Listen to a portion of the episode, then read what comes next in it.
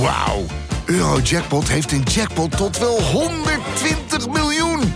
En dat is zoveel money. Daarmee kan je een weekendje weg. Met je vrienden.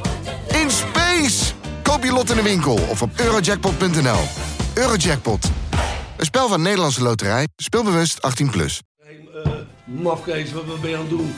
Kuit kan het al heel snel doen. En doet het. Kuit doet het. Pierre van Hooydonk. En ja,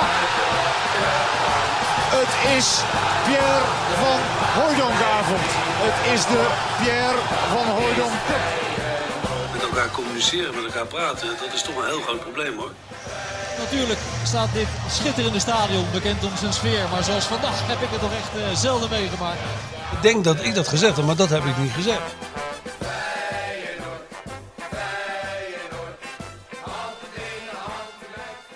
Dan ben je bestseller-auteur. Dan heb je alles meegemaakt in je leven en dan zit je nu achter zo'n eh, zo'n apparaatje een podcast op te nemen.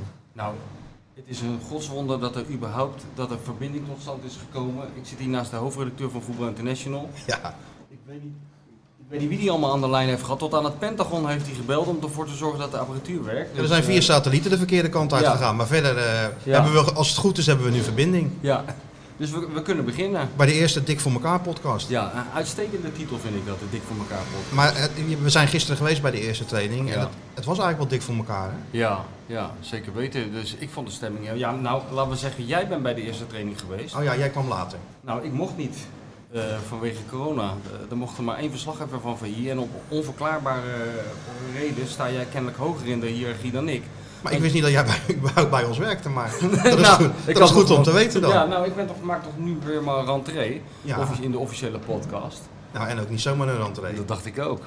Dus we zitten lekker in, eh, in Rotterdam. Ik dacht wel van, kijk, als ik dan toch meedoe weer met dat hele toneelstukje, Ja. dan ga ik me er ook mee bemoeien. En jullie redactie zit in Utrecht, dat vind ik De verder meren. Ja, nou nog erger. De meren, dat vind ik verder prima. Maar een podcast over Feyenoord, die nemen we gewoon in Die Rotterdam. nemen we gewoon in Rotterdam. Dus we We zitten top hè, Ja, bij eh, de huismeester Ja. aan, aan de meent. Rotterdamse kan je bijna niet hebben denk ik. Nee, Rotterdamse kan je niet hebben. Aan de overkant zijn ze een hele straat aan het slopen, zoals het hoort in Rotterdam. Aan de achterkant ook. Dus het duurt even voordat je er bent. Maar Ja. verder is het wel, eh, ja, het, is wel, het geeft toch wel een goed gevoel gewoon terug in Rotterdam. En gisteren natuurlijk ook weer bij die, eh, bij die ja, jij was dan niet bij de eerste training. Nou ja, Nee, maar ik was wel heb je er honderd van gezien. Ja, precies. Maar jij, maar jij kwam wel op een goed moment toen de auto's werden uitgedeeld. Hè? Ja, ja. Nee, maar kijk, het is allemaal onzin. Die eerste training is onzin, er valt niks aan te zien. Die persconferenties, dat zijn natuurlijk helemaal toneelstukjes waar je in principe helemaal niemand er plezier mee doet. Maar het is gewoon lekker om in de Kuip te zijn, dat vind ik althans. Weet je wel? En dat is het gekke, het gekke van, de, van dat voetbal. En ook een beetje voor mij, eh, zeker van dat stadion. Eh, als het lang geduurd heeft, dan wil je er gewoon heen. Ook al valt er helemaal niks te zien. Ook al, s- ook al staat er een elftal van, waarvan je weet dat wordt niks. Je moet er gewoon weer even zijn. Dus ik, dat vond ik wel lekker hoor. Maar jij en ik zijn natuurlijk vaker in die Kuip geweest dan eh, bij mede familielid of zo. ja, ja. ja. Ja, je, kent, je kent alles. Je kent de, de- alle, goed, alle hoeken en gaten van het stadion ken je natuurlijk. Ja, nou moet ik wel zeggen dat. Kijk, jij, hoe lang schrijf jij nou al over Feyenoord fulltime, zeg maar? Full- Fulltime. Ja, Nou, eh, al, al een hele tijd, maar volgens mij rond 2004 was het zo dat, eh dat Snoor besloot om, om echt vaste clubwatches op, eh, Ja. op, op clubs te zetten. Kijk, daarvoor deed je nog een beetje Sparta erbij, et cetera. En Nu nog alleen Oranje en, en Feyenoord. En af en toe om, om ook eens wat andere mensen te ontmoeten, doe je wel eens wat, wat, wat erbuiten. Maar ja, sinds 2004 is eigenlijk vooral Feyenoord. ja. En maar jij was er al sinds? Eh, drie, eh, 93? ik denk, ja, de seizoen 93, 94. Hè. Dus eh, toen, toen werd de. Ja, we hebben het inmiddels over de middeleeuwen natuurlijk. Hè. Dat is meer dan 25 jaar geleden. Toen, toen werd de Feyenoordkrant opgericht voor het eerst. En daar ging ik, ik was toen free, een jonge freelance journalist. En ik heb van het- vanaf het eerste nummer eraan meegeschreven. Later werd ik hoofdredacteur. En, en, nog veel later ben ik zelfs in dienst gekomen, een paar jaar bij Feyenoord. Ja, ja, maar je begon gewoon daar als... eh, begon daar als jongste bediende. het initiatief van Jan, Jan, van eh, Jan D. Zwart. Ja, die had dat verzonnen. Dat was een briljant idee. Eh, hij, ik weet nog heel goed dat hij mij belde en hij zei van ik ga een krant beginnen. 24 pagina's op tabloid formaat. Die gaat alleen maar over Feyenoord. Wil je eraan meewerken? En ik dacht, dat is best een leuk klusje voor drie weken. Want, want dan zijn we wel uitgeschreven over die club. Hè? Wat kan je er verder over Ja. zeggen? Het werd een gigantisch succes. Zowel eh, in oplagen, we al heel snel eh, een oplage hoger dan HP de tijd. en ook qua. Kijk, later is het echt onderdeel van die club geworden en is het een beetje, eh, zoals dat gaat in deze tijd, allemaal wat, wat gepolijster geworden. Maar in die begintijd eh, hadden we eigenlijk voor zo'n clubkrant een hele goede redactie. Ja, dat was onafhankelijk ook. Hè? Redelijk onafhankelijk, ja. Want ik kan me nog herinneren dat een van de mensen die was aangetrokken... Kijk, we hadden bijvoorbeeld Hugo Borst, heeft daar zijn eerste columns geschreven. We hadden eh, Jan Zwart zelf, natuurlijk een, een Feyenoord insider geweest altijd. Eh, Rob Vente, eh, Leo Verheul, Leo Verheul. Koos Postema, Gerard Cox niet te vergeten. Maar ook eh, de inmiddels eh, helaas al overleden Dick van der Polder, een nestor van de Rotterdamse journalistiek. Een hele... Dat kan ik me niet eens herinneren. Heeft, Ja, heeft Van ja. der Polder daar nog voor geschreven? Nou, ik kan me dat heel goed- 4-3-3 en dat soort ik, dingen? Ik kan me dat heel goed herinneren, want Jan heeft toen voor het allereerste nummer van die krant aan Dick van der Polder gevraagd of hij zijn analyse wilde schrijven van, het, van de selectie. En die heeft toen vanaf de nummer 1 tot de nummer 22 werkelijk iedereen afgebrand, op zijn manier. En ik weet nog dat eh, de toenmalige hoofdredacteur Luc Brouwer, die ging toen met Feyenoord in het vliegtuig naar Akranes. Een wedstrijdje volgens mij, als ik het allemaal goed herinner.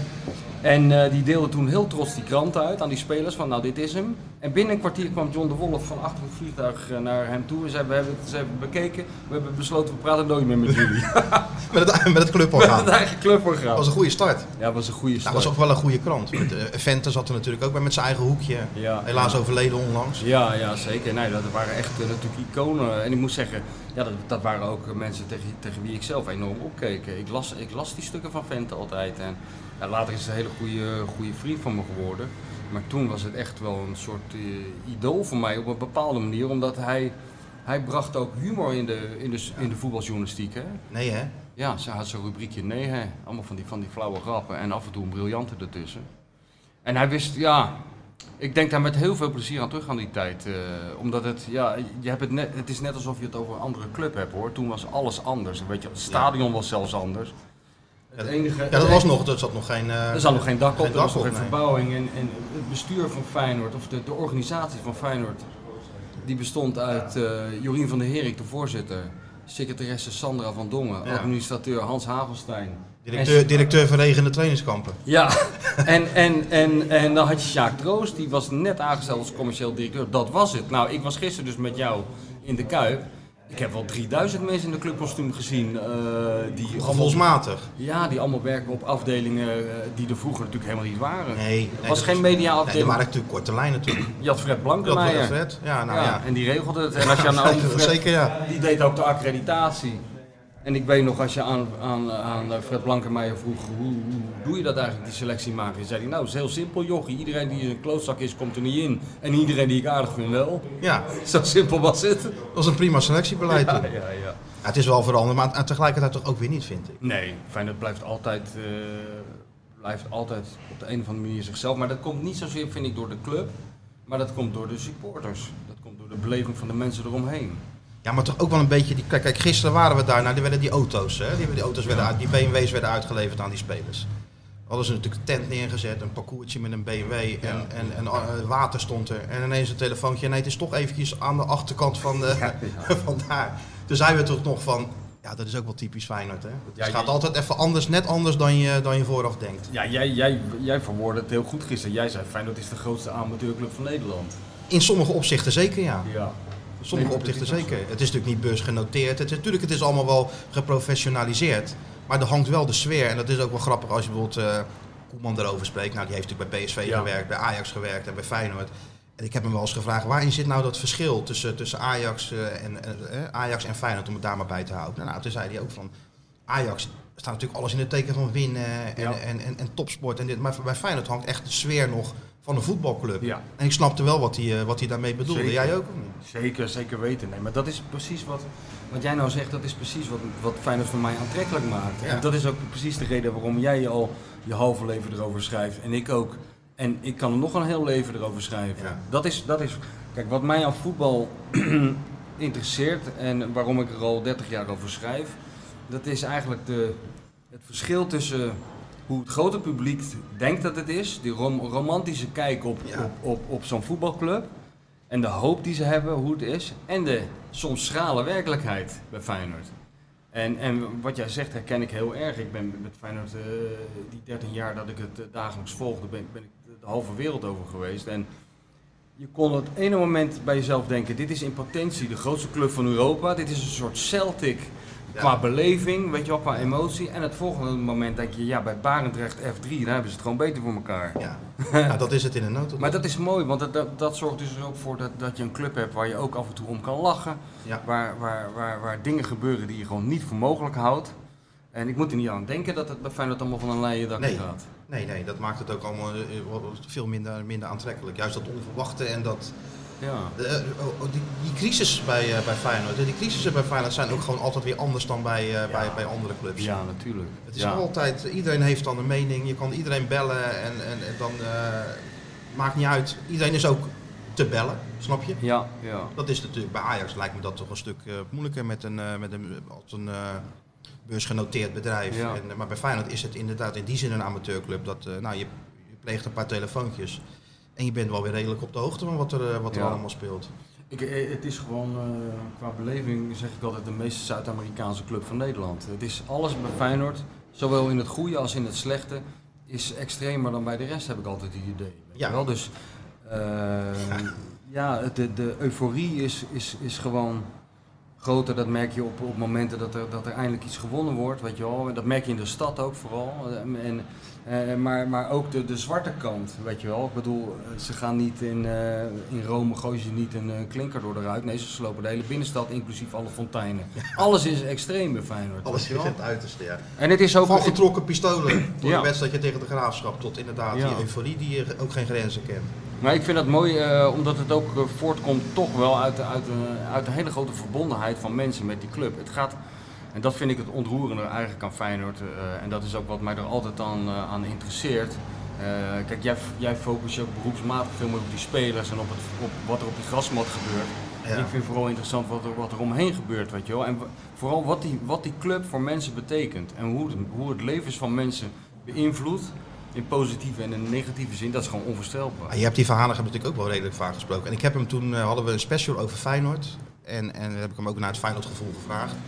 En toen zei hij, dat, het is een familie. Dat gevoel heb je natuurlijk heel sterk als je in het stadion zit. Ja. En hij eh, had, had, had, niet een soort analyseoplossing. kwam eigenlijk uit op het feit dat mensen vroeger misschien gepest waren. Vervelende jeugd hebben gehad. Of thuisproblemen. Dat ze dan in dat stadion komen en dan eigenlijk al die heisa vergeten. Want dan zijn ze bij, eh, bij Feyenoord. Ja. En toen dacht ik, nou, dat zal misschien best wel wat, eh, wat in zitten. Als je ziet hè, de adoratie van, eh, van sommige mensen voor Feyenoord en die Kuip. Ja, maar goed, je weet het zelf, dat kent geen, geen grenzen. Het, het is een trots, is het, en een troost tegelijk, het stadion. Het is, het is niet voor niks.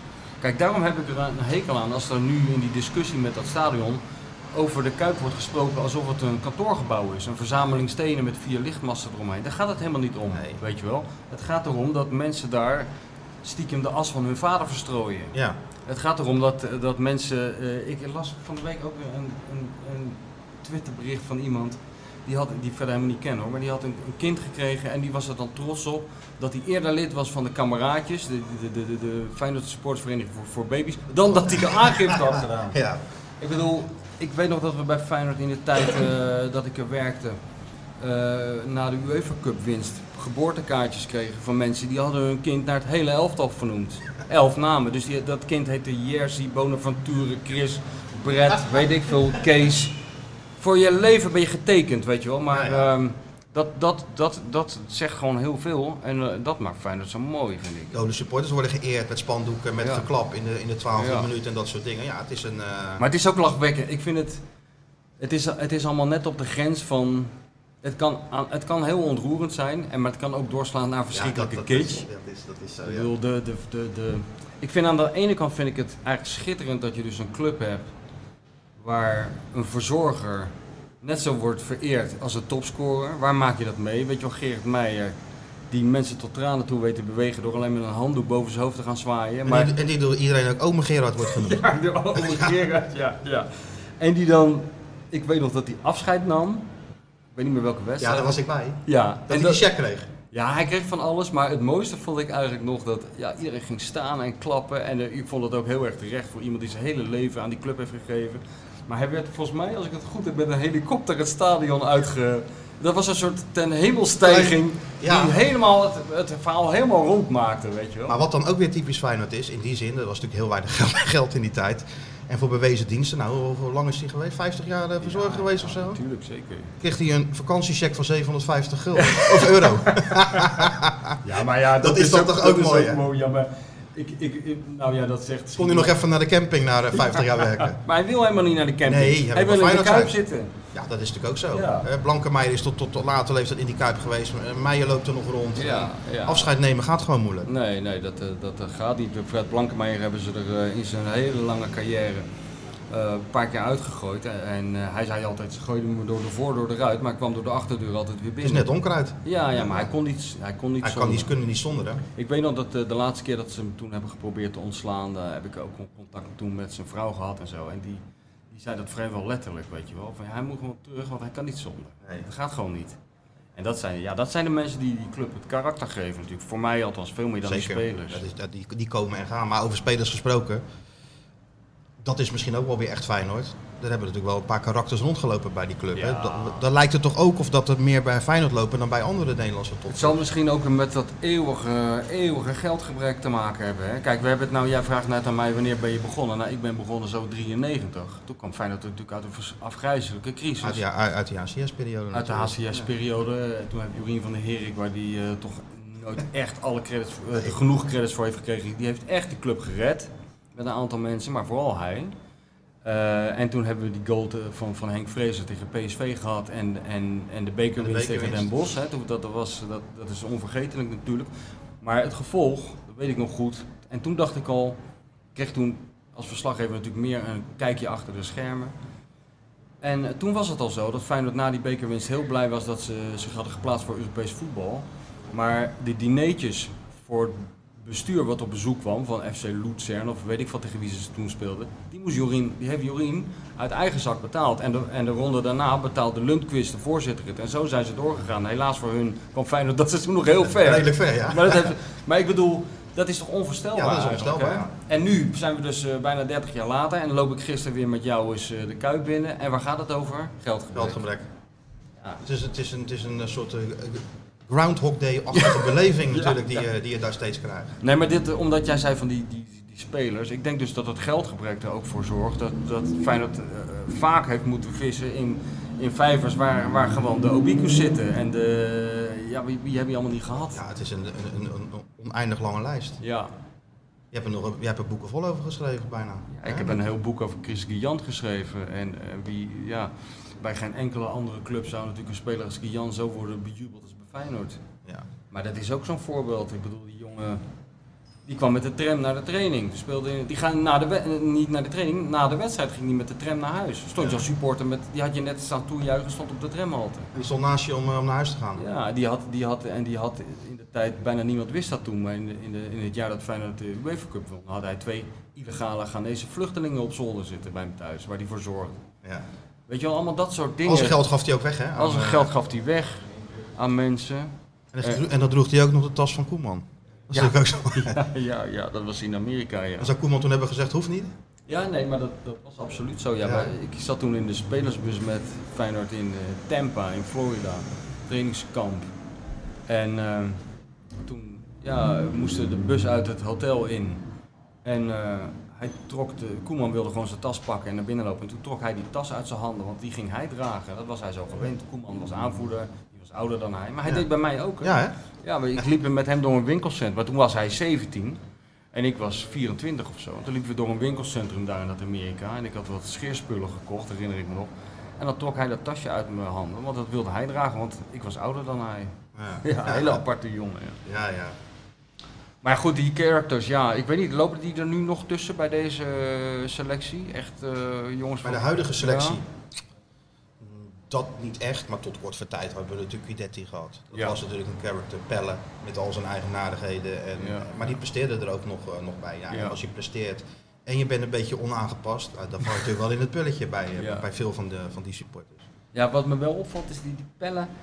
Ik snap het aan de ene kant wel. maar Hij, hij had natuurlijk wel iets eh, atypisch voor een Feyenoord eh cultheld. Dat hij er niet uitzag als een soort eh, apotheekassistent of een uh, glazenwasser. Nee. Weet je wel. Normaal waren die culthelden... Dat was geen keeper iets. Het was, was ook geen de groei. Het was een knappe Nee. gozer die, die ook nog eh, de doelpunten maakte. Ja.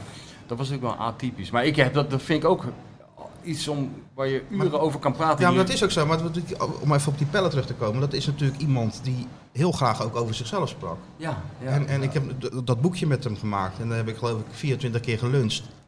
En na, na drie uur dan mochten mensen vragen stellen, weet je wel, van, Ja, eh, van, ja. over van alles en nog wat. En na drie uur was ik helemaal gesloopt. En dan zei hij, Allora, nog een vraag. Hij sprak zo graag over zichzelf. En, maar op een of andere manier klikte dat perfect met die, eh, met die, met Ja. die, met die supporters. Ja, ja. Maar dat is ook mooi, hè? Dat, eh, dat gekke, gekke chemie die er af en toe één keer in de zoveel jaar... Er is geen vinger op te leggen. Nee. Hoe dat nou wel bij de ene Nee. speler wel en bij de andere speler Nee. niet. Want als hij niet in het pulletje valt, heb je natuurlijk ook gelijk een probleem. Ja, dan heb je een probleem. Daar, daar is Feyenoord ook weer extreem in, dat Ja. publiek ook. Het is of je, je kan niet meer stuk, of je, of je, je, wordt- je wordt de kuip uitgejaagd. Hè? Maar het heeft, ik, het heeft denk ik wel iets te maken met of het echt is. Weet je wel, Obiku, die was natuurlijk ook zo gek als een deur, maar die was echt gek. Die speelde Die was echt gek. Die was echt gek. En Jozef, de grootste van allemaal natuurlijk, Ja. die was, die was gewoon zo. En wat mij ook altijd opvalt, die gasten, dat ze het zelf niet snappen. Ik heb aan die keepers wel duizend keer gevraagd, van hoe komt dat nou, weet je wel, dat, dat er tot 10 jaar, 15 jaar na zijn vertrek nog mensen naar Tatabanya trekken. De meest afgrijzelijke plek die je in Hongarije kan vinden. Er is niets te zien in Tatabanya, helemaal nul. Helemaal niks. Maar die mensen trekken erheen alsof het een soort Lourdes is. En als je dat aan de Jozef zelf vroeg, had hij daar nooit een antwoord op. Nee. Dat vind ik altijd mooi. Gian heeft geen idee waarom die zo populair is. Wico wel. Ja, Obiku wel. Die heb ik laatst nog even gesproken. Mike. Ja, mooi. hè? Onveranderd. Ja, ja, ja.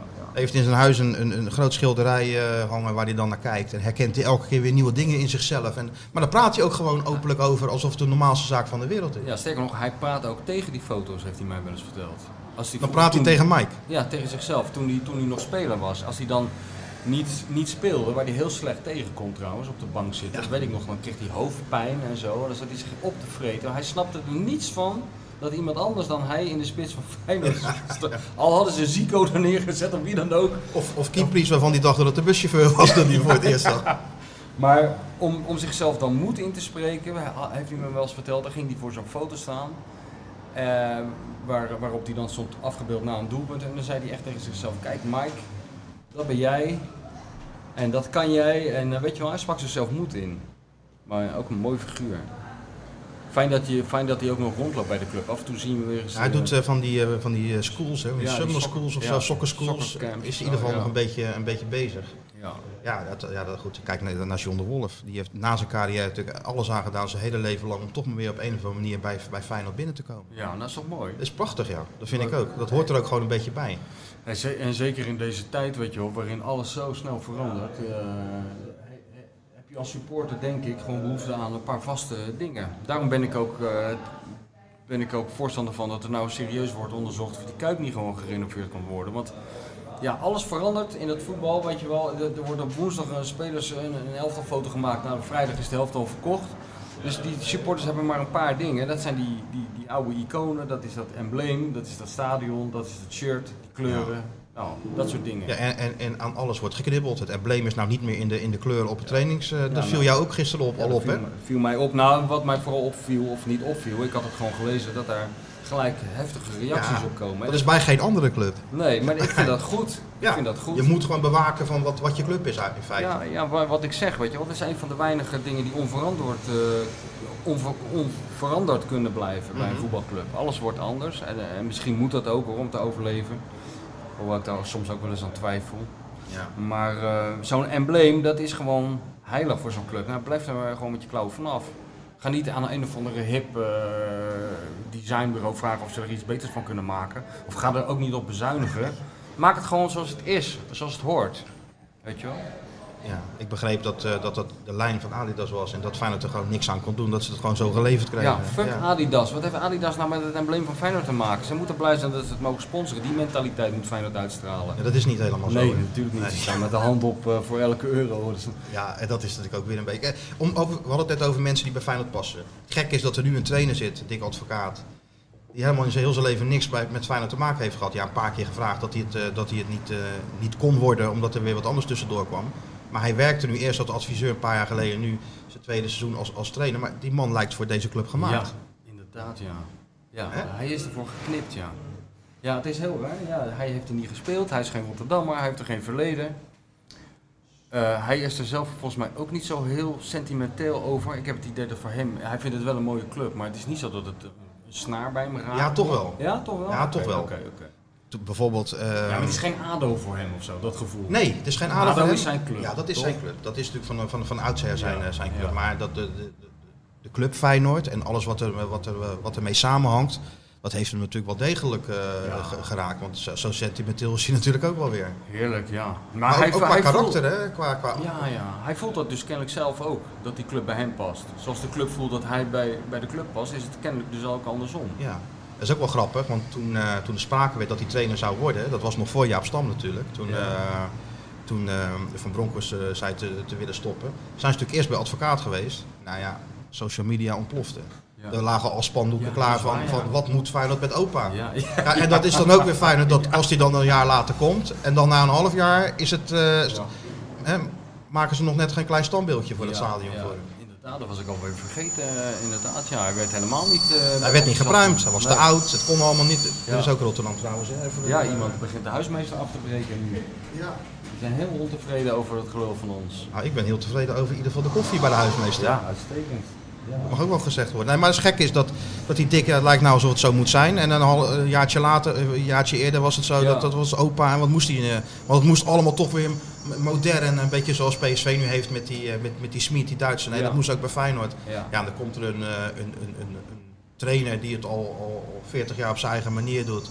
Old school. Ja, en dat past dan toch bij deze, bij, bij deze club. Ja, ja. Nou, maar daarom ver- verheug ik me ook op. eh, ik verheug me op heel veel dingen het komende seizoen. Maar ik verheug me ook op die confrontatie tussen, tussen het PSV van, eh, van eh, zo'n professor en gewoon Dick die En Dick, zoals die 40 jaar geleden ook deed. die zijn handen spuugt en huppakee, Ja. we zijn fit en we gaan er gewoon, ja dat is Ja. ja. Maar Ja, ik denk, hoe zou dat... Die botsing van stijlen is inderdaad mooi. Ja, ja. En ehm, hoe, hoe denk je dat het komt dat hij... Want het is niet alleen zijn persoonlijkheid, weet je, hij valt in het pulletje en hij voelt voor die club. Oké, dat snap ik nog wel, dat is een gevoelskwestie. Maar hij heeft ook waanzinnig gepresteerd natuurlijk. eh, toch? In die hele reeks wedstrijden. Eh, Ze stonden, wat was het, 15, ze stonden 12 en 15 punten achter op, eh, op, op, op Ajax en, en AZ. En Ja. dat waren er nog maar zes. Ja. En hij heeft zich geplaatst voor de, voor de Europa League, wat natuurlijk in eerste instantie de doelstelling was. En wa- waarvan je ook maar moest eh, afwachten of dat nog goed zou komen. Ja, Ja. wat heeft hij gedaan? Dat is natuurlijk misschien het mysterie van, eh, van het afgelopen seizoen. Hij is gewoon gekomen. Wat, wat, wat, wat afspraken met die spelers gemaakt. Op een andere manier gaan trainen. Ja, en er gewoon als een... en er gewoon bovenop gezeten, elke dag weer. 72 jaar. En als je die spelers ook vraagt, is het geen moment rust. Nee. Zit er echt, en dat doet hij ook heel veel zelf nog. Hè. Het is niet zo dat Nee. hij als een, als een hiddink allemaal mensen neerzet Nee, nee, en dan eh, in een cappuccino gaat, gaat roeren en, en, en gaat wachten tot, tot het goed komt. Dat is natuurlijk ook een manier die heel succesvol is geweest. Maar hij zit er gewoon elke training weer bovenop alsof hij 45 is Ja, als trainer. ja. Dat is toch knap. Hij heeft de bullshit allemaal weggekapt, hè? dat Ja. denk ik ook. Die spelers hoeven niet meer naar urenlang eh gelul te luisteren, schat ik zo in. Hij brengt het terug tot de essentie. En ze zijn een beetje bang voor hem, toch? Ja, het mooiste was bij zijn allereerste training. Nou, de- zijn reputatie was hem een beetje vooruitgesneld. Want die spelers zeggen, oh, advocaat zit boven, advocaat zit boven. Wat, die, de- wat die spelers nou deden, dat was af en toe dat ze in die, in die kleedkamer een beetje gingen zitten kaarten. Een beetje pokeren, weet ik veel wat ze tegenwoordig allemaal voor spelletjes spelen. Die tik was die kleedkamer ingekomen en had daar zo- zo'n spel kaarten zien liggen. Dus die pakt daar zo'n, eh weet ik veel, ruit de aas uit dat pak en nam hem mee. En op een gegeven moment ging hij die spelers toespreken.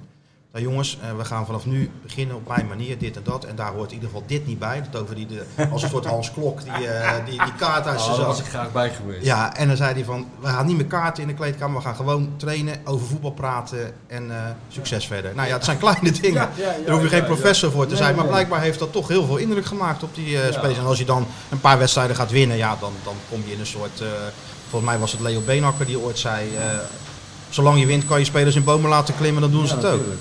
Ja, dat is ook zo, ja. Het gaat om... ehm, voetballers hebben volgens mij een behoefte aan twee dingen echt essentieel. Dat is duidelijkheid, weten wat er van ze verwacht wordt. En ze moeten het idee hebben dat die trainer een beetje eerlijk is. Dat Ja. ze een kans krijgen, weet je wel, dat er geen andere dingen meespelen.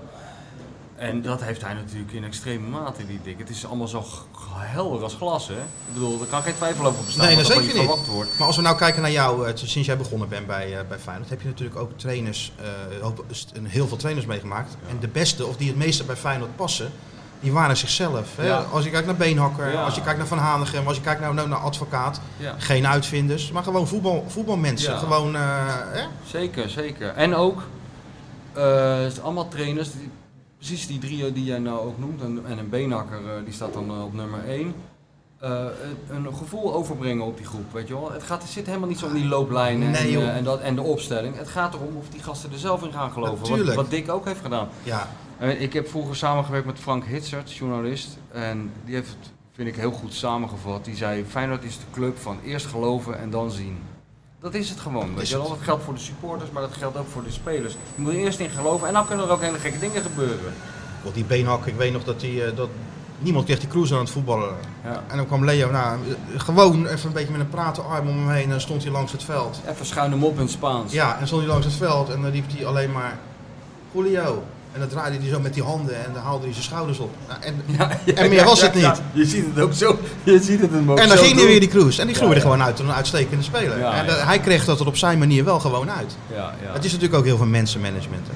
Ja, dat is het ook. Dat is het natuurlijk. Dat is het ook. En, en ze deden dat op hun eigen manier. En soms zat je ernaar te kijken. Jij krijgt er ook nooit, ik vind het ook wel mooi, het heeft iets mysterieus. Zoals je ook bij Dick toch niet, wij ook niet helemaal tot ver achter de komma Nee. komma erachter komen wat dat mysterie is. Dat was met Van Hanegem als trainer ook. Kijk, Van Hanegem als trainer, in mijn herinnering heb ik hem nooit iets anders zien doen dan positiespelletje en een partijtje. En 9 van de 10 keer stond hij of met zijn handen op zijn rug eh, naar te kijken. Of hij lag in het gras met een sigaret op trainingskamp. Een beetje met Henk en, en John de Wolf te praten. En, en als, als die gasten dan opstonden, dan voelden ze zich lekker. En dan wisten ze wat ze moesten doen en dat werkte gewoon. Ja.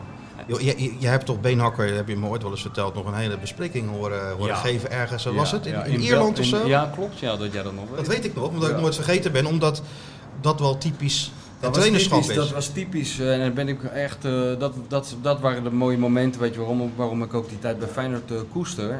Omdat ik wist dat eh, ook voor een journalist gewoon uniek is om daarbij te zijn. Dat Feyenoord zat toen weer in een dalletje. Hadden, moest een wedstrijd spelen tegen Glentoran volgens mij in Belfast, en van de eh, toernooitje. En die, gasten zaten allemaal niet lekker in de vel. En er werd een wandeling gemaakt, zo'n, meestal zo'n dodelijk saaie wandeling. En dat ging over dat, eh, over Stormend, dat landgoed. Daar zijn altijd die bes- besprekingen met de IRA, tussen de IRA en de Sinn Féin en de Engelse regering. Dat was eigenlijk historische grond. En dan loop je dan met zo'n voetbalelftal. En op een gegeven moment, eh, dat slofte allemaal en al die schouders die hingen. En die Leo die had dat gezien en die, die zei bij, eh, bij een of andere eik, zei die gaan allemaal eens even zitten. En ze moesten allemaal zitten, het waren net padvinders. Ik heb er nog een foto van gemaakt. Alleen kleermakers zitten een beetje. En toen ging die staan. En toen ging die grote show beginnen, hè? Met een hoop gezucht en gedoe en grappen en grollen en met zijn hand door zijn haar en over zijn gezicht. En dat duurde een half uurtje. En die gasten eh, gingen weer verder wandelen en die liepen opeens twee zo hard. En die schouders die zaten opeens weer zoals ze moesten zitten. En hij, hij kwam toen naast me lopen en ik weet nog dat ik tegen mij zei... eh, heb je ervan genoten? Ik zeg, nou, ik, ik vond het een geweldige show. Hij zegt, als ik er ooit één letter over lees, breek ik allebei je benen. ja. Maar ik heb het later toch wel opgeschreven, toen was het inmiddels... eh, Maar dat was gewoon, toen dacht ik van, ja, die man heeft iets. Kennelijk, die brengt een soort energie over op zijn manier. Ja. Die gewoon dat, aanslaat. Dat heeft de advocaat ook. Ja. Dat had Van Hanegem ook op zijn manier. Ja, ja, het is wel natuurlijk. Op een gegeven moment is het. Eh, je, moet het niet, je kan het niet constant blijven herhalen, hè? want dan ben je gezien als trainer. is twee, drie jaar en dan eh denken spelers, ah, daar heb je hem weer. Nou, ik weet nog dat toen Benakker, nou ja, dat zegt, toen Benakker kwam als trainer, toen eh, nam hij die spelers met de, de, kleedkamer in en zo. Die waren even een uurtje weg. En toen ging de deur open en toen kwam Kees van Wonderen naar buiten.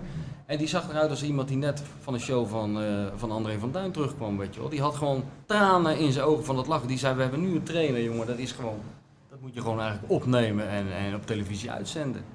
Maar na, na een tijdje, toen het uitgewerkt was, dan komen spelers naar buiten en dan doen ze hem na. Hè? Ja, en, dan, en dan weten ze wat, wat, wat hij zegt. En en dan wat- zuchten en dan ja. bewegingjes maken. En dan is, ja. het, dan is het een beetje, die magie is dan een beetje voorbij. We hebben ook nog wat, eh, wat vragen in, eh, doorgespeeld gekregen. Ja. Dan moet jij dan maar beantwoorden, jij hebt er verstand van.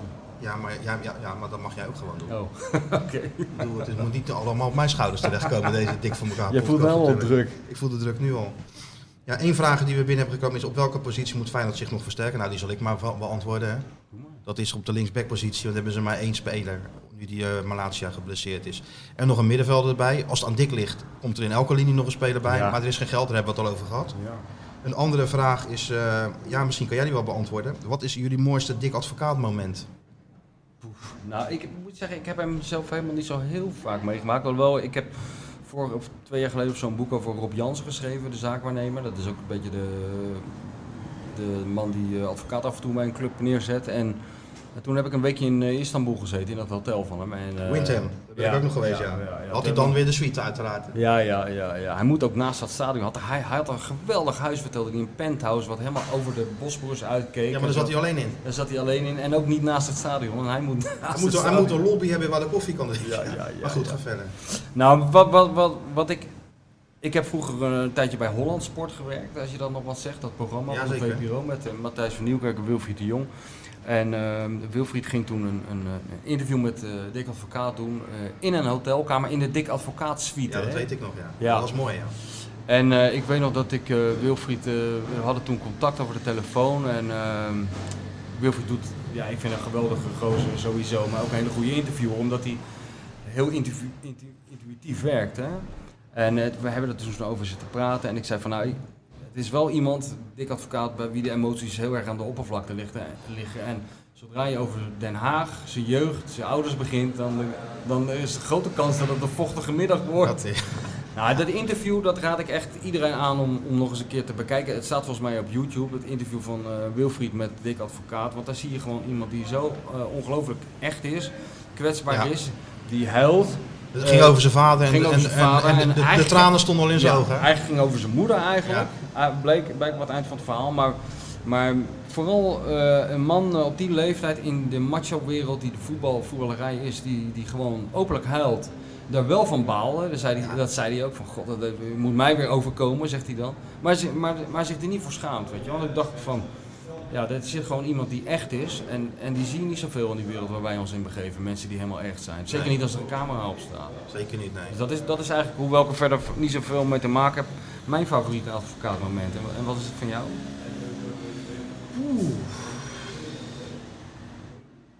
Daar moet ik wel even heel erg over nadenken. Want ik volg advocaat natuurlijk al, eh, al, al, al, al jaren. Dat hij je laptop toen eh, terug wist te vinden toen je hem in Dat de, is, in de eh, dat is- had laten Ja, liggen. dat is ook wel wat, ja. ik, ik naar voor die wedstrijd tegen Feyenoord en een reportage op dat koor. En Mario Been daar zaten. Nou, het was natuurlijk wel één groot feest met die tweeën. Ja. En wat jij ook terecht eh, opmerkte, was het gisteren nog tegen Tik. De een had een heupprobleem en de ander zat Ja. met zijn knieën. Ze dat- zaten in een appartement en dat was eh, net zo stijl als Alpe d'Huez. Fenerbahce had gewoon drie kreupele mannen gekocht. Precies, en dan was Mario Been nog net iets, iets, iets fitter, dus die versnelde dan bergop, dat, dat koor het niet kon bijhouden. Nou, dat soort dingen. Daar ging het dan heel de week over. En, en vlak voordat we naar het vliegtuig gingen, nog even afgesproken met Dick om nog een laatste kopje koffie te drinken op het eh, trainingscomplex van Fenerbahce. Ik stap uit en wandel zo dat eh, trainingscomplex binnen. En ik zat eh, daar aan de koffie en dacht, hé, hey, mijn laptop zit nog in de taxi. Gelukkig een bonnetje waar dat, dan dat bedrijf op stond. Maar ja, vind maar een taxi in Istanbul terug. Daar rijden geloof ik eh, 4,6 miljoen. Ja, ja. Dick bellen met een of andere Turkse assistent erbij. En, en een moeilijk gedoe. En, en Dick zegt, ik denk dat het wel gelukt is. En 20 minuten later Ja. inderdaad kwam die de taxi weer voorrijden. Want de trainer van Fenerbahce had gebeld. Ja, dat was wel inderdaad een prachtig moment. Dik voor elkaar. Ja, is, voor elkaar, eh, dat is toch een goede naam voor deze Ja, ja, podcast? de magie van Dick. hij, tovert, Dick. hij tovert laptops tevoorschijn, hij, hij tovert punten tevoorschijn. Het is niet te geloven. Hij laat spelers boven zichzelf uitstijgen. En hij is zichzelf. Ja, ja, als hij drie wedstrijden verliest, branden we hem trouwens helemaal af. Dat hoort er ook bij, ja. Zo is het ook wel weer. Dan, dan, dan, dan, dan, dan Frits Korbach zei ooit, en is zo'n club is Feyenoord ook wel, de zwaar is niet met witte zakdoekjes, maar met afgescheurde keukenrollen. Ja, klopt, ja. Ja, ja. Dan ik maar hopen dat deze eerste Dik voor elkaar podcast is ook, ook is opgenomen door, Ja, door Freek Jansen. Acht die kans heel klein. En anders was het gewoon, hebben we gewoon zelf een leuke, een leuke Ja, ochtend gehad. leuk. Ja, toch? Je, je raakt nooit over uitgepraat of ze het nou opnemen of niet. Zo is dat. keeper is. Gaan uithalen. Jozef. Ja!